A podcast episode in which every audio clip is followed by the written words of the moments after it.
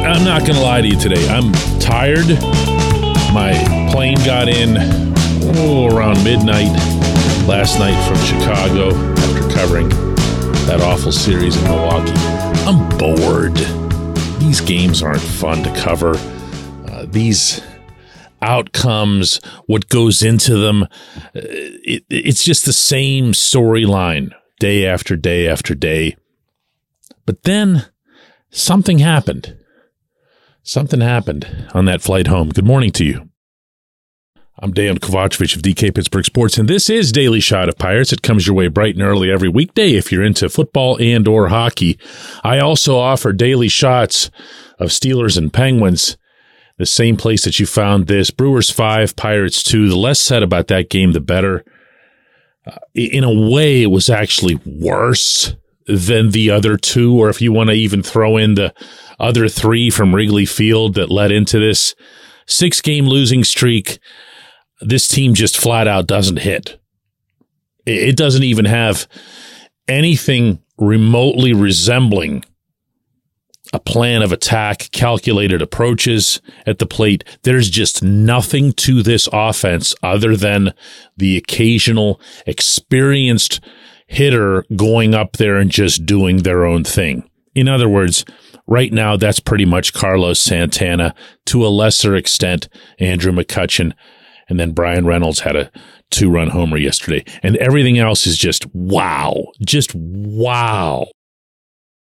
I asked Derek Shelton in his office after the game, like, what? What what is that?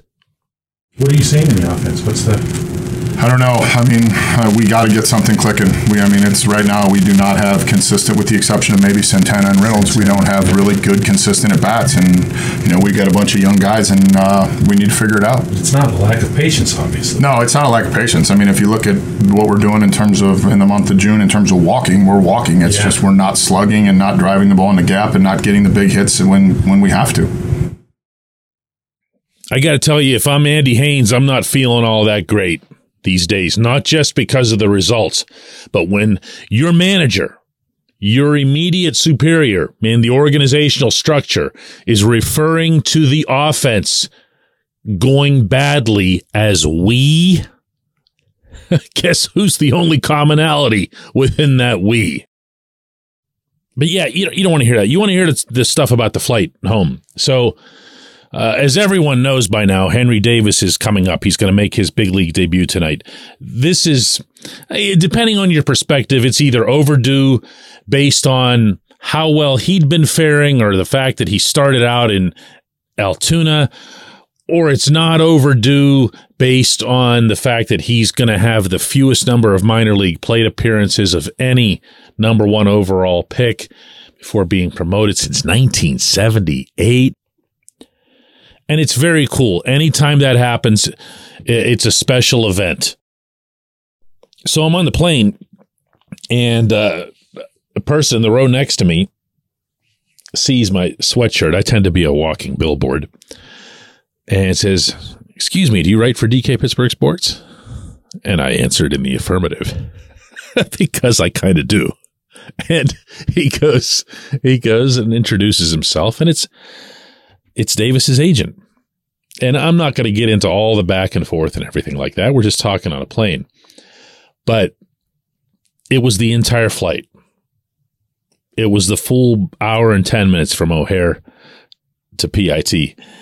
And I got to tell you that by the end of this, and hearing about this man's experiences with Henry going back six years, going back to high school before Henry became who he was at Louisville and all the stuff that went into the the draft process, uh, his relationship, meaning Henry's, with his minor league teammates, everything that he put into just the simple, singular goal of getting to PNC Park. I I really had my whole day take on a different perspective. Don't get me wrong, I'm still tired. You can hear it, right? And I'm still bored with the overall team. But here we go. It's Monday. a Monday night crowd is coming down to the ballpark tonight. Longtime listeners and readers can attest that these are my favorite crowds in baseball. It's a Pittsburgh Monday night crowd because these are the these are the fans that just live not just for the sport, but for this franchise. You gotta be really, really into it to be coming down here on a Monday night. I don't care what time of year it is. And they do. And they are passionate and they are vocal and they are, I'll say it, few. If you see a crowd tonight that tops 15,000, you should know that the base sales for such a game are roughly in the 12 range and a standard walk up, meaning game day sales is around 1,000. And that's if it's really good. So you're talking about this would be a 13 or a 14 max on a normal night. So whatever it is above that, you can credit that to Henry. And these people will be into it and it will be cool. And this young man who is as energetic, emotional, uh, in a good way, in a controlled way. He brings almost a football mentality to baseball. That's been who he is on and off the field in baseball his whole life. He's become the leader of every team he's been associated with. And even though you can't obviously see that right at the start, it's going to take some time. He's going to be that in Pittsburgh too, based on everything that I've either experienced with him or heard about him. But especially after this flight home, this was this was something that reminded me of the the fallacy of getting too caught up in the moment. This team, as we've seen already, can win six games in a row, it can lose six games in a row, and it can happen back to back several times already this season. It's occurred. It can be the worst looking first place team you've ever seen. It can look like a world beater the following week. But ultimately, none of this stuff was going to happen overnight, especially as related to the prospects. But now Henry's here, and Endy Rodriguez is just heating up. Couple of doubles, a walk, four RBIs, all yesterday. And more and more of these pieces are in place. But today and tonight, this is this is neat. This is something that's worth both applauding and appreciating. This is a 1-1 coming to Pittsburgh to play for the Pirates for what should be a very long time. Come back, J1Q. This portion of Daily Shot of Pirates is brought to you by our friends at North Shore Tavern, that's directly across Federal Street from PNC Park. It's home of Steak on a Stone, an eating experience, underscoring the word experience. The steak is brought to you partially cooked on an 800 degree stone, and you do the rest. It's a ton of fun, it's a great meal, and it's a baseball atmosphere like no other in Pittsburgh. North Shore Tavern, right across Federal Street from PNC Park. Your front door, your car, your bike, your computer, your gun. Safety is a habit. Every day you lock and secure your home and everything you want to keep safe. Gun safety and responsible storage are no different and the best way to help prevent accidents, misuse, and theft. If you have a firearm, own it, respect it, and secure it. Visit projectchildsafe.org, brought to you by the National Shooting Sports Foundation and the Bureau of Justice Assistance.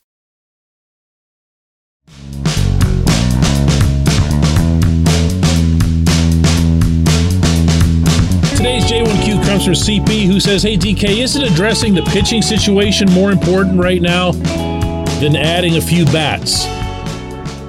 I, I, I don't know how well received this answer might be, but it's the only one I've got because I know how I feel about it.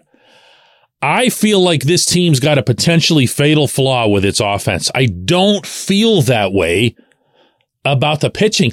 I don't even feel that way about the defense, which hasn't been great. I feel like those are addressable. I feel like they're fixable. I, I, this offense with this hitting coach, with Andy Haines having these guys go up there and just watch pitches zip right by them. And you see it hitter after hitter after hitter. Like with Connor Joe, you can at least expect it because it, it's in his background. He's always been uh, a pretty decent OBP guy. And he's been someone who's been conscientious about making sure that he waits for his pitch and then really goes at it when he gets it. Well, guess which part he's leaving out now? He, he doesn't swing at all anymore. Hardly at all. And, and he's sitting there in the three, four, and five hole as he was over this past week with guys on the bases. And there have been guys on the bases, not a ton, but some. And you have Joe coming up trying to walk, trying to walk. There's nothing wrong with walks. I'm not an idiot here. Okay. But trying to walk isn't something that anyone would recommend. It should be, in almost every instance, a side benefit to going up there with a good, healthy approach. Make that pitcher throw your pitch, but when that pitch comes, be very ready to swing at it and to do whatever it is that you want to do to it, whether that's hitting it for power or putting it in play or whatever. There were at bats over the course of this trip where you could just tell guys just went up there looking for walks. Joe did it. Jason Delay, I, I can't even. I can't even. He watched six straight pitches go by with the bases loaded and two outs yesterday. Six straight pitches, just zip, zip, zip, zip, zip, zip, zip like that. And turned around and went and sat down. But the one that gets me out of any of these people was watching Rodolfo Castro yesterday do this. My friends, this young man has never seen a pitch that he didn't think he could hit and that he didn't want to hit. Now, all of a sudden, he's Joey Votto up there. He's just looking the ball right into the catcher's mitt. Whoop, whoop, right past him. Rodolfo Castro. I can't be convinced that this isn't something that's coming from the hitting coach. And if you want to say, well, listen, it can't just be the hitting coach.